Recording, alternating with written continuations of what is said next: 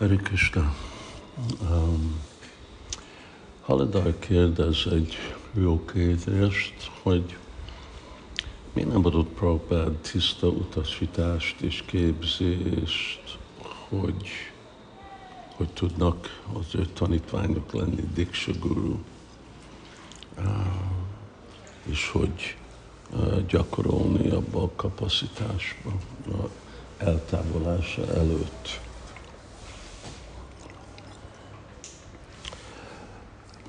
Hát a természetes válasz e- erre, hogyha a tanulmányozunk Sila Prabhupád könyvét, akkor ott van minden.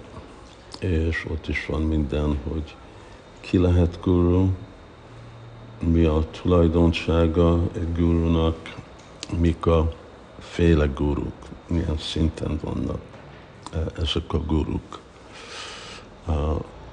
Az igaz, hogy eh, Prabhupád nem tartott részletes oktatást, hogy oké, okay, neked most így kell uh, lenni guru. De ha gondoljuk, akkor Srila Prabhupád nem ült le eh, és adott leckét, hogy most így kell brahmachari lenni, így kell szanyáci lenni, így kell grihaszta lenni, e, így kell a nőknek viselkedni, így kell a férfiaknak viselkedni.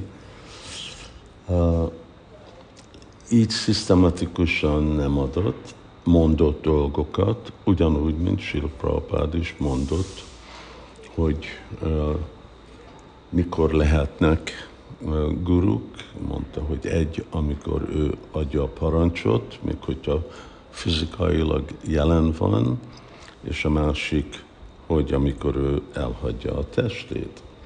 És voltak más dolgok, amit Prabhupád személyesen úgy mondott,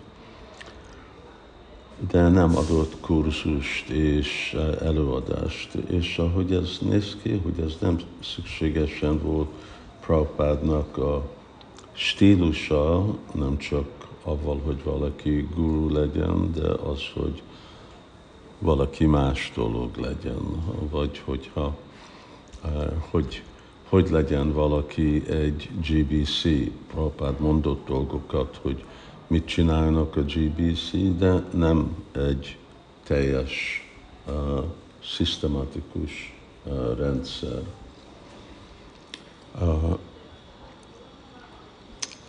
Ez, ez Prabhupádnak a módszere. Ő így, így működött, hogy sokat spekulálni rajta nem tudok, én csak azt tudom mondani, hogy ez úgy tipikus volt, másikféle varna, másikféle ásrám, másikféle felelősség, guru, hogy legyen, ugye Prabhupád beszélt a Siksa Gururól, de nem ment olyan részletbe, hogy igazából mi a Siksa Guru, hogy működik, mondta, hogy akarja, hogy mind az ő GBC-jei legyenek Siksa Guruk, ezt a parancsot adta, de ugyanakkor nem adott egy listát, hogy és ezek mostati felelősségek.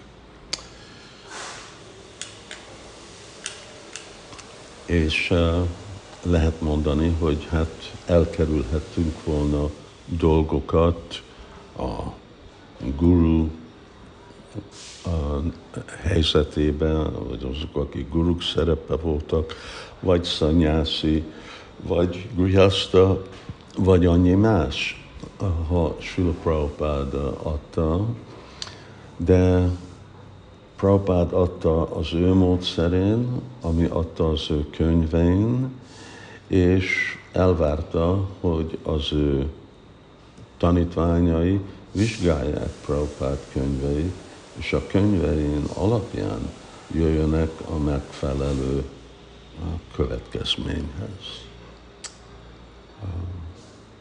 Ezt, ezt tudom mondani, és igazából Prabhupádnak abban az időben az ő koncentrációja az két fő dolgon volt. Egyik a varnásram, és azt megalapítani, és a másik az a,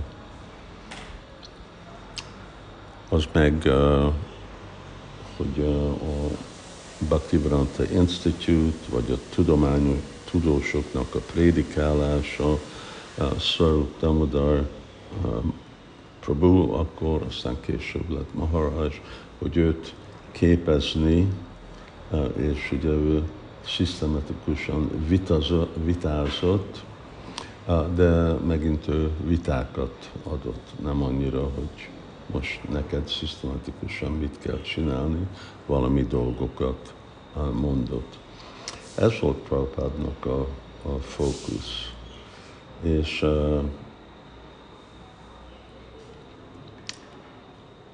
és ennyi. Tudnák több dolgot spekulálni, de most miért spekuláljak arra, hogy uh, Prabhupád hogy is, vagy hogy miért nem csinált valami dolgokat. Tudjuk, hogy mit csinált, és aztán voltak másik dolgok.